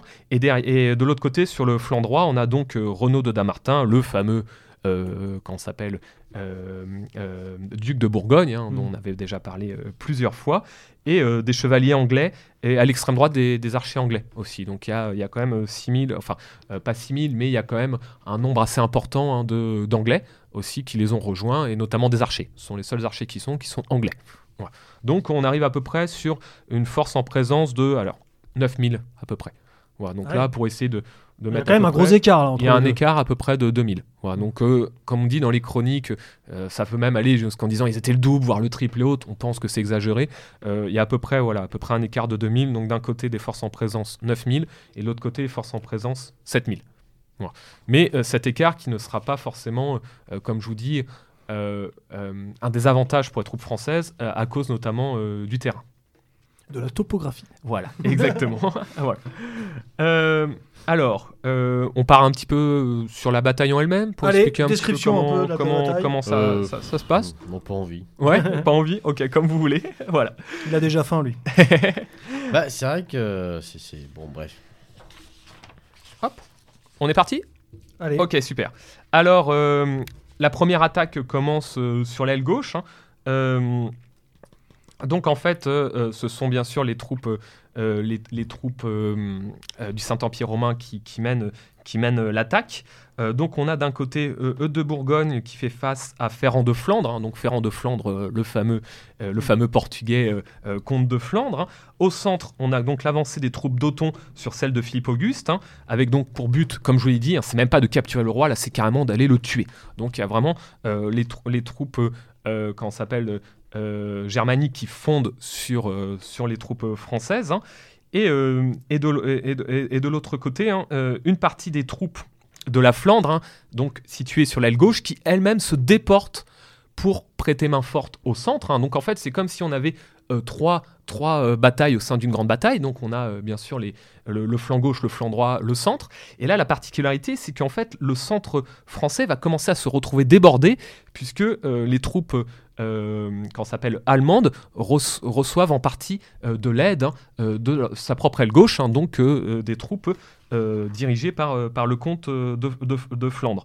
Donc le roi ne doit donc sa survie qu'à l'héroïsme de ses chevaliers, notamment son chambellan Pierre Tristan, j'ai dit Tristan Bernard, c'est Pierre Tristan hein, bien sûr, faisant rempart de son corps. Donc en fait là, on arrive dans une situation critique où les troupes royales du centre hein, se font déborder notamment par la gauche, hein, où le roi lui-même se retrouve acculé et fait tomber de cheval, hein, et on a son chambellan Pierre Tristan qui fait rempart de son corps hein, et qui part des coups d'épée destinés au roi Philippe Auguste hein, qui in extremis arrive à remonter à cheval.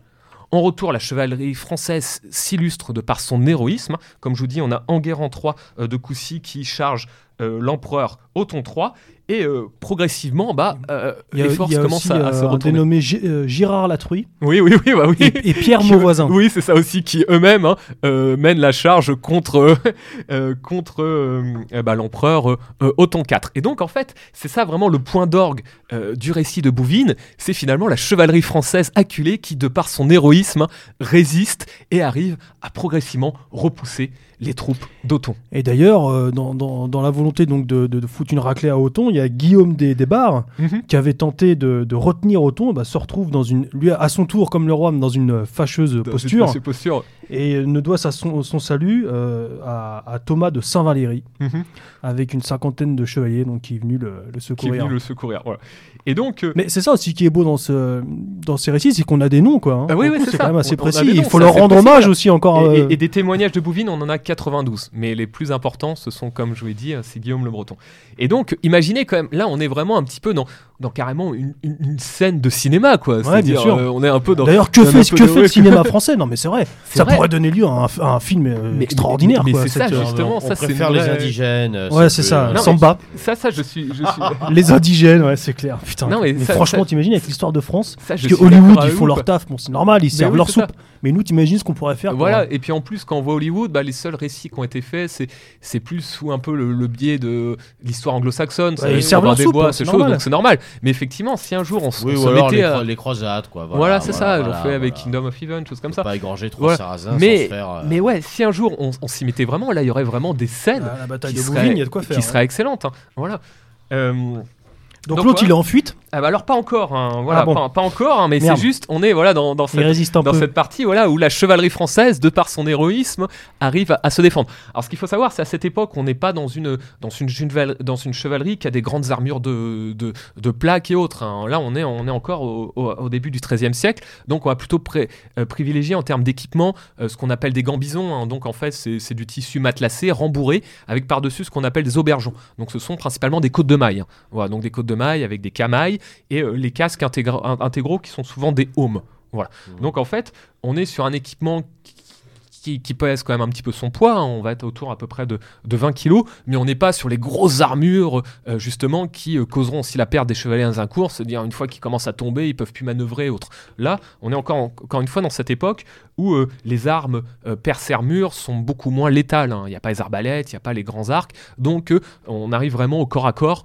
Et on peut se mouvoir avec ce genre d'équipement. C'est-à-dire que enlevez-vous de l'idée, chers auditeurs, enfin enlevez-vous l'image, pour le coup encore une fois hollywoodien, ouais, c'est ça, du chevalier qui peut, ou viking ou même de Moyen Âge, qui peut battre 10 autres chevaliers comme ça en moins de 30 avec un petit coup d'épée par-ci, un petit coup. Déjà les épées n'étaient pas tranchantes, c'était des assommoirs. Ouais, c'est ça. Alors donc on disloquait un membre, on pétait un pif, j'en sais rien, on cassait une jambe, mais c'était pas genre comme on peut le voir dans le film, le mec qui tourne sur lui-même, c'est ça, qui coupe le ventre et puis qui revient et qui tac, qui pique là. Ça c'est complètement mytho, quoi. Puis aussi ce qu'il faut comprendre, c'est pas les sabres samouraïs.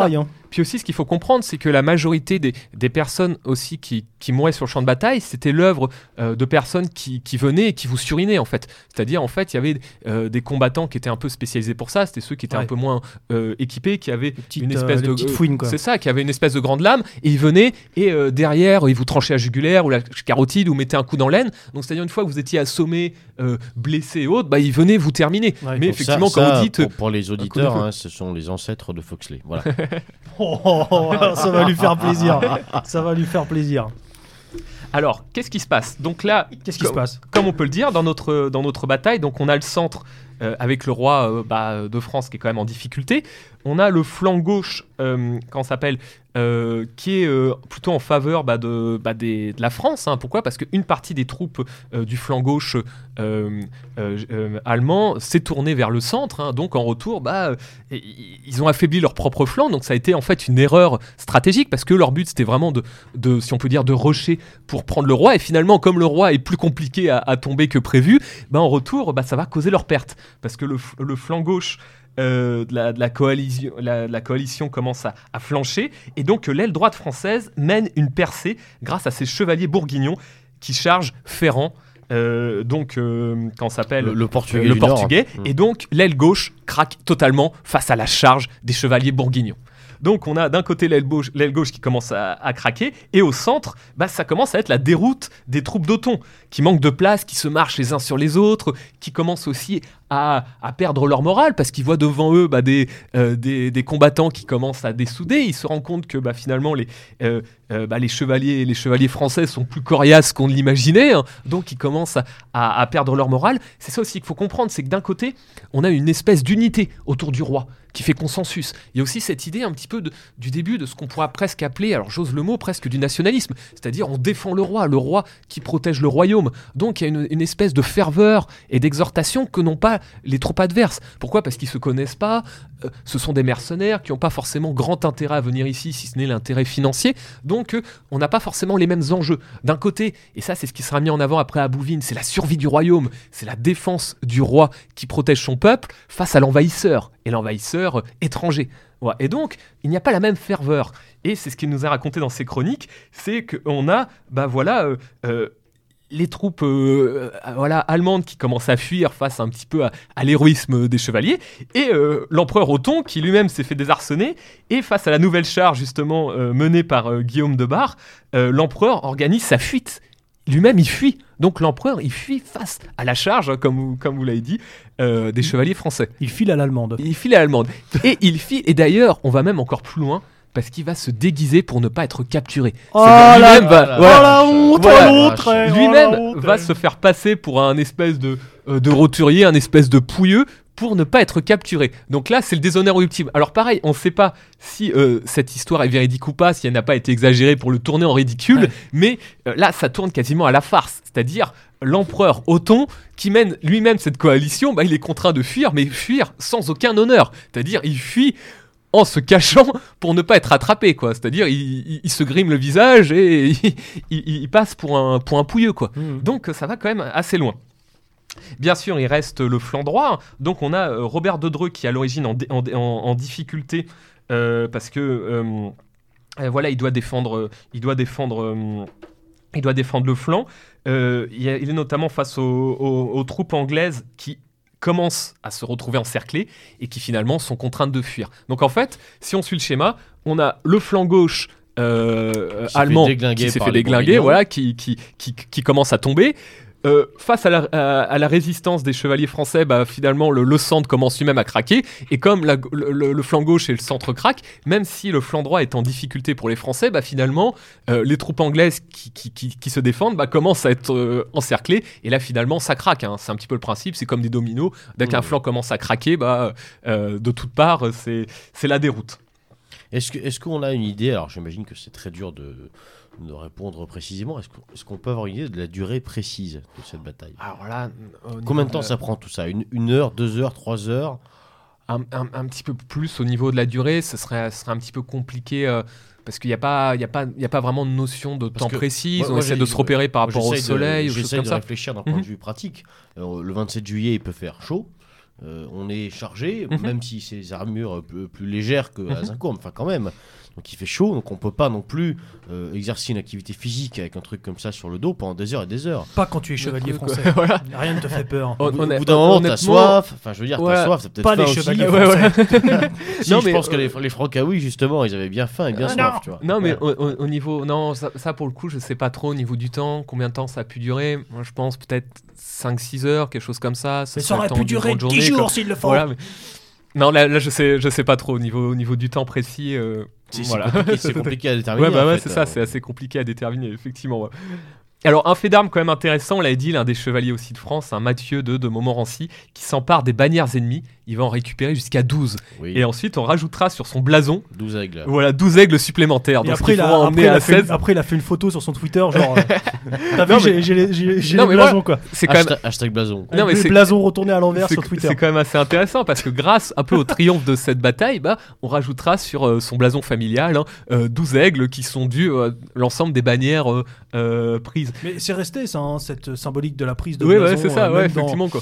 Dans parler au football, dans les stades, des choses comme ça, dans le mouvement hooligan, c'est un peu ça, quoi. Effectivement. C'est même dans la politique. C'est ça. C'est le cas partout. Exactement. Piquer un drapeau, c'est la classe. Voilà, exactement. C'est le signe. Ouais, bien sûr. Surtout chez les scouts, moi, je peux en témoigner. Piquer un drapeau, c'est la classe. Ouais, exactement, exactement. Même là, pour vous donner juste une petite anecdote, cet été, j'étais au musée d'Édimbourg et ils ont un super musée sur l'histoire militaire écossaise. Effectivement, ils ont une salle où ils ont tous les drapeaux qu'ils ont piqués. Et il y en a quand même, c'est assez amusant, même quand c'est un drapeau du Troisième Reich ou un drapeau japonais, on dit les mecs, ils sont quand même allés jusqu'à récupérer le drapeau et c'est la classe, quoi. C'est excellent, quoi. Sans aller à trifouiller 20 pieds aux Invalides, je veux dire, c'est le cas aussi, hein, dans la cathédrale. Il y a tous les drapeaux que l'armée française a pu récupérer. Totalement. Et donc, en fait, quel est le bilan de la bataille de Bouvines ? Parce que là, bah, comme on le remarque, c'est une victoire éclatante française. Et bah, le bilan est assez positif, en tout cas pour la France. Puisque Othon, bah, qui a fui comme un couard, bah, il perd la couronne au détriment de l'empereur Frédéric II. Donc, c'est la fin de... À l'avantage. Voilà, à l'avantage, oui, effectivement. Oui, pas au détriment, au détriment de lui-même, mais à l'avantage de Frédéric II. Donc, bah, voilà, c'est cette bataille fait et défait des couronnes. Hein, c'est-à-dire, là, l'empereur qui voulait, au contraire, apparaître comme victorieux, c'est-à-dire l'idée c'était de redorer un peu sa popularité, bah, c'est raté, l'inverse, hein. Raté, on va le faire passer pour un couard, hein, et c'est foutu. Donc voilà, pour l'Angleterre, bah, comme on l'a dit, bah, conséquence directe, le roi d'Angleterre, voilà, il a d'une part perdu du territoire, non, effectivement. Surtout, il a perdu de la légitimité. Exactement. C'est ça qui va donc, donner la Magna Carta. Exactement. Donc pour l'Angleterre, effectivement, on a le traité de Chinon, donc qui, comment s'appelle, pérennise directement la perte de territoire, c'est-à-dire bah, tout le territoire conquis, le roi d'Angleterre renonce à ses velléités dessus, hein, voilà, donc il renonce à faire la guerre pour récupérer ses territoires, et ça va directement, en 1215, hein, bah, aboutir sur ce qu'on appelle la Grande Charte, hein, la Magna Carta, c'est-à-dire les barons anglais qui vont profiter de l'affaiblissement du pouvoir anglais et de l'endettement du pays pour imposer un document très dur, hein, qui limite le pouvoir royal. Bah c'est la création, alors là je marche sur des œufs, mais c'est la création de la Chambre des Lords. C'est la création de la Chambre des Lords. Hein, qui encore aujourd'hui fait partie du Parlement. Totalement. C'est l'une des bases de la Constitution anglaise, anglo-saxonne. Donc c'est très très important. C'est peut-être la date la plus importante quasiment de l'histoire d'Angleterre. Oui, parce que la Magna Carta, la Grande Charte, et c'est une conséquence directe de Bouvines, quoi. C'est pour ça qu'on dit que la naissance de l'Angleterre s'est faite sur une défaite. Et ouais, c'est exactement ça. Parce que tout leur droit constitutionnel est encore aujourd'hui basé sur la Magna Carta. Exactement. Ouais. Que va-t-il se passer en France ? Bah, ça assoit la monarchie capétienne. Ah, totalement. C'est déjà, d'une part, ça assoit la monarchie capétienne. On va célébrer pendant 6 jours la victoire de Bouvines. Donc il va y avoir toute... Oh putain, ouais. Ça va vivre à l'époque. Ouais, c'est ça, toute une... On va festoyer. 6 jours et 6 nuits. Alors l'université telle qu'elle n'existe pas encore, il n'y a pas encore la Sorbonne, mais il y a déjà les prémices d'une université parisienne. On va écrire, hein, « Louez Dieu car nous venons d'échapper au plus grave danger qui nous ait pu menacer ». Ouais, toi, on ne peut pas te dire combien de temps précisément a duré la bataille. Par contre, la fête. Voilà, exactement. Ça, on sait. Ça a duré 6 jours, mon pote. Voilà. Et on a une abbaye qui va être construite, hein, dédiée à la victoire de Bouvines, hein, entre Senlis et Mont-l'Évêque, hein, qu'on appelle l'abbaye de la Victoire. Voilà, donc, on va vraiment avoir une grande célébration entre Senlis et Mont-l'Évêque. D'accord. Voilà. Et donc c'est l'abbaye consacrée à la victoire, à la bataille de Bouvines. Voilà, la victoire de Bouvines. Et effectivement, ça va surtout avoir pour conséquence. Bah, l'assise territoriale, hein, autour du roi Philippe Auguste, hein, et donc là on est vraiment le début le début de la monarchie absolue, en fait, hein, clairement, c'est-à-dire le domaine royal qui va être multiplié par 3 voire 4, hein, et le roi qui va tirer une très grande légitimité en tant que grand vainqueur de Bouvines. Mais oui, parce qu'en fait c'est important de le préciser aussi, je crois. Le roi, en tout cas dans la religion catholique, le roi, c'est une personne divine aussi. Oui, ouais, totalement. Et donc il a une légitimité déjà avant même la bataille. Je veux dire, il y a une légitimité spirituelle pour le roi. Totalement. Mais là, en fait, cette bataille, finalement, ce qu'elle lui apporte, au-delà des territoires, c'est une légitimité humaine, terrestre. Ouais, totalement. C'est aussi un chef de guerre, quoi. Ouais, c'est ça, exactement. Et effectivement, c'est un chef de guerre et surtout qui a repoussé... les ennemis du royaume, c'est qui a bouté les ennemis et qui a défendu son peuple. Il y a vraiment cette idée-là. C'est-à-dire, c'est le roi, c'est le protecteur du royaume. C'est ce chef de guerre. Et d'ailleurs, c'est pour ça qu'on fera un parallèle entre Philippe Auguste. Hein. Auguste, c'est l'empereur romain. Auguste, hein, qui c'est Auguste ? C'est le tout premier empereur romain. C'est le fils adoptif de César, hein, ce qu'on appelle Octave, et l'Empire romain naît avec Auguste. Il n'est pas avec César, il naît avec Auguste. Et donc là, il y a vraiment cette idée-là, c'est-à-dire cette idée de grandeur, cette idée de triomphe. C'est un roi qui est extrêmement important et qui est vraiment le... Voilà, quand on va parler de... Voilà, c'est ça, de la monarchie absolue, quand on va parler de vraiment... le pouvoir capétien, c'est vraiment incarné par Philippe Auguste. C'était un Auguste, hein, de personnage. Ça, voilà.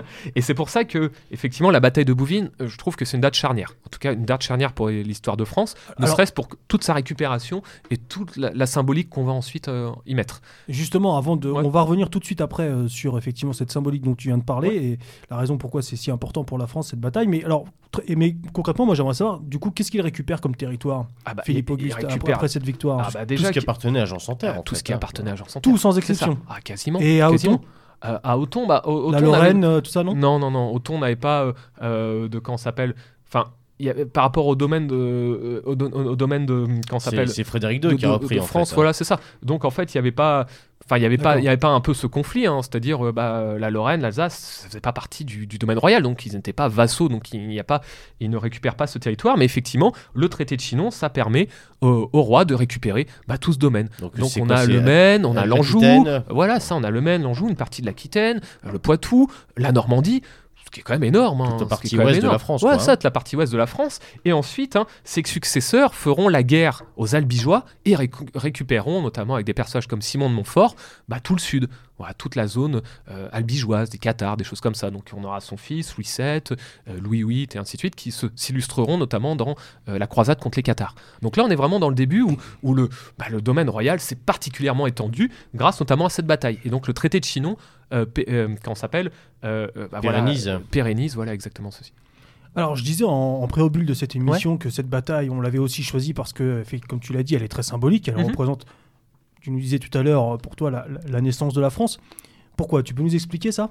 Alors pourquoi ? Parce que en fait... Pourquoi par exemple, moi j'ai appris par exemple que c'était le sacre de Clovis.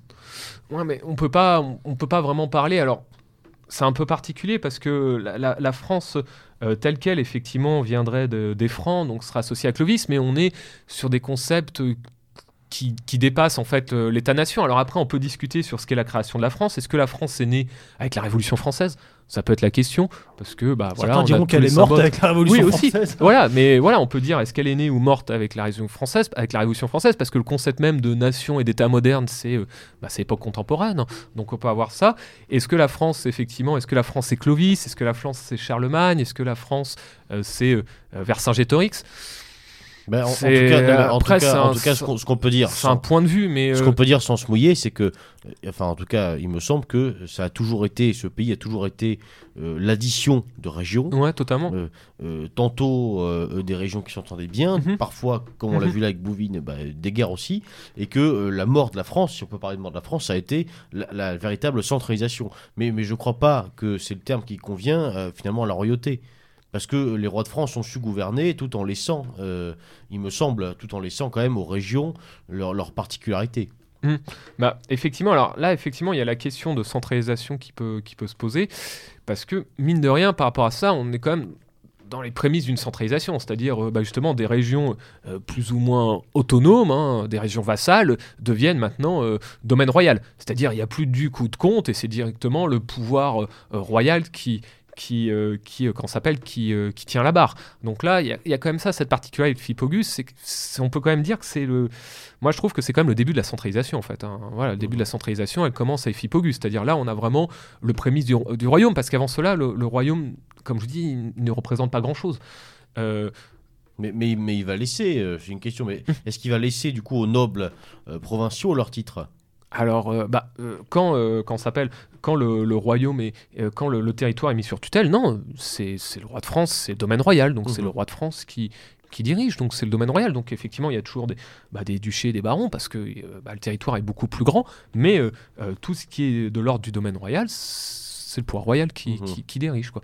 Donc, en fait, c'est ça le début, en fait, vraiment de Bouvines. Et en quoi ça serait le début de l'État français ? C'est qu'avant, de l'État français, bien sûr, mais de la France, avant, c'est un petit peu compliqué. Est-ce que sous Charlemagne, on peut vraiment parler de France ou pas ? C'est un empire qui fait quasiment la moitié de l'Europe, voilà, ensuite qui va être subdivisé. Ce qui est sûr, c'est qu'avant les Capétiens, on ne peut pas vraiment parler de France parce qu'il n'y a pas de système de filiation directe. C'est-à-dire, la particularité des Capétiens, c'est que c'est l'héritier mâle et l'aîné qui hérite de la totalité des biens de son père. Donc ça fait vraiment le point de départ, en fait, de la monarchie telle quelle. C'est que avant cela, vous subdivisiez vos conquêtes en quatre parts égales, et c'était vos fils qui récupéraient le territoire, et donc on se retrouvait un territoire de plus en plus morcelé. Quand là, pour la première fois, il y a cette idée un petit peu d'héritage et de transmission pérenne. Voilà, donc ça, je pense que c'est effectivement c'est intéressant. Et là, la particularité de Philippe Auguste par rapport à ses prédécesseurs, c'est qu'on est maintenant sur un roi qui a d'une part la volonté de récupérer des territoires, mais surtout qu'il y a les moyens de le faire, quand ses ancêtres ne pouvaient pas. Ses ancêtres, c'était plutôt, c'est comme ça qu'on s'est retrouvé avec un territoire morcelé, c'est-à-dire on a soit, dans le cas par exemple des Vikings, c'est-à-dire une attaque ou une occupation d'un territoire, et finalement l'armée royale est trop affaiblie, le poids royal est trop affaibli, donc on est obligé de laisser du terrain, donc en fait on laisse du terrain. Et de l'autre côté, face à un peu des particularismes locaux, le pouvoir royal qui n'a pas la possibilité de, d'avoir son mot à dire. Donc c'est un pouvoir qui est trop affaibli. Donc là, à partir de Philippe Auguste, on a en fait un renversement des valeurs. Enfin, pas des valeurs, mais des rapports de force. C'est-à-dire ce n'est plus un monde féodal où la féodalité prédomine sur le pouvoir royal, mais le début d'un pouvoir royal qui va lui-même prédominer sur les vassaux. Après, et ces vassaux, ces chevaliers qui, comme tu l'as dit, lors de la bataille, ont vraiment ce sentiment d'appartenir à une bannière commune. À une bannière commune, totalement. Et puis ils ont surtout un rôle important. Quand on l'a dit, le XIIIe siècle, c'est le siècle de la chevalerie, tout à fait. Si on a l'exemple qu'on peut faire, et l'exemple d'une bataille où la chevalerie s'illustre, c'est bien Bouvines, quoi. Ce qui, en retour, restera un peu trop dans les mémoires, et on peut dire qu'aussi à Zincourt, c'est un peu la conséquence négative de Bouvines, c'est-à-dire on est toujours dans cette idée, même un siècle plus tard, que la chevalerie fait tout et finalement les choses ont changé. Mais à cette époque-là, effectivement, c'est très très très important. Donc voilà. Alors, oui. Tu voulais rajouter quelque chose, ou on peut conclure cette émission Alors juste... pour vous dire, quelques ouvrages que je pourrais conseiller. Oui, vas-y, pour conclure cette émission, donc des ouvrages pour revenir sur la Bouvine, et puis aussi des lieux à visiter. Aussi des petits lieux à visiter, ouais, totalement. Alors pour les ouvrages, on aurait un dimanche de Bouvines, un dimanche à Bouvines de Georges Duby. Georges Duby, je pense que les médiévistes le connaissent, c'est un historien qui est issu de la deuxième génération de l'école des Annales, et qui est très important, et son livre est très très bien. L'année dernière, il y a un ouvrage d'un historien qui maintenant fait un petit peu office d'autorité sur l'histoire médiévale en France, s'appelle Dominique Barthélémy, qui parle donc de la bataille de Bouvines. Le livre s'intitule sobrement « La bataille de Bouvines ». Alors c'est un ouvrage qui est un petit peu compliqué à décortiquer, et lui en fait, l'historien... prend un petit peu à contre-pied, d'une part, un peu ce que je vous ai dit, et d'autre part, la représentation de la bataille de Bouvines, c'est qu'en fait, il essaie de la déstructurer en partant du principe que Othon IV menait juste un raid. Enfin, il y a énormément de données qui sont intéressantes, mais je trouve que c'est un peu dense, quoi. Donc ça peut être un peu compliqué. Sinon, comme je vous l'ai dit, la guerre au Moyen-Âge de Philippe Contémine, qui est assez intéressant. De manière globale, on a pas mal d'auteurs qui ont travaillé là-dessus. Jacques Bainville, l'histoire de France, donc là on en a vraiment là, aussi pareil, tout ce côté exhortation que je trouve aussi très intéressant. Vous avez aussi Jacques Le Goff qui a écrit pas mal de choses, pas directement sur Bouvines, mais sur le Moyen-Âge, c'est intéressant. Donc voilà, en tout cas c'est un sujet dont on peut facilement se documenter et trouver des ouvrages qui sont intéressants sur le sujet. Alors pour Bouvines, moi je vous invite à aller directement sur place. Comme je vous dis, le site est maintenant classé. Il y a des célébrations. Alors je crois que maintenant, tous les ans, ils doivent organiser encore des sons et lumières. Et régulièrement, notamment pour les 100 ans de la bataille de Bouvines, pour les centenaires, donc là c'était les 800 ans il y a 5 ans, vous avez une grande fête qui est organisée, et en présence notamment des descendants légitimistes du trône de France, donc là notamment c'était Louis de Bourbon qui a participé aux festivités. Sinon un petit peu... par rapport au site dont je vous ai parlé, donc vous pouvez bien sûr aussi voir le site de la bataille, Bouvines étant un petit village de 700 habitants. Vous avez aussi plusieurs châteaux que je vous conseille de faire. Alors allez du côté de Lens, c'est assez joli. Vous avez les ruines du château de Coucy, ça vaut vraiment le coup, c'est un château qui date du XIIIe siècle. Il y a des petites choses à voir et à faire sur le sujet. Donc voilà, un petit mot de conclusion. Tout est bon, ouais. Okay. C'est bon pour nous. Si c'est bon pour toi, tant mieux. Merci en tout cas. J'espère que ça a été assez clair et pas trop confus. Ouais. Nous espérons avoir tenu en haleine nos auditeurs et avec cette thématique. Merci en tout cas Hugo. Et puis on te donne rendez-vous pour une prochaine émission. Pour la prochaine fois. Ouais, pour merci à vous. Fois, au plaisir. Sur une thématique bien différente, toujours autour de l'histoire de France. Ok, super. Merci à vous en tout cas. Et bon. Oui, merci Hugo. Merci beaucoup Hugo et chers auditeurs parce qu'il faut qu'on le rappelle maintenant régulièrement, comme vous en avez maintenant pris d'habitude à l'écoute de Méridien Zéro. Je vous rappelle que Radio MZ, c'est une web radio qui est indépendante, qui est entièrement bénévole, et dont l'existence et la longévité, 10 ans maintenant, reposent exclusivement sur la communauté d'auditeurs, c'est-à-dire sur vous. sur votre fidélité et sur votre générosité. Et cette générosité, vous pouvez, on vous demande de la manifester par un don que vous pouvez faire sur le site internet Radio Méridien Zéro, en cliquant sur les boutons PayPal et Tipeee, un don qui est de préférence, comme nous l'avons déjà expliqué maintes fois à ce micro, mensuel, même si c'est une petite somme, parce que cela nous permet de payer notre loyer pour le studio. Voilà, donc, chers camarades auditeurs, vous pouvez donc manifester cette générosité en nous soutenant financièrement, mais aussi, et là c'est gratuit, mais c'est d'autant plus important, mais aussi en faisant connaître notre radio, en partageant nos émissions, en partageant nos programmes et en faisant rayonner nos idées, ce qui est quand même, je crois, mon cher Tesla, le but profond de notre action à ce micro. Exactement, tout à fait. Merci Tesla pour...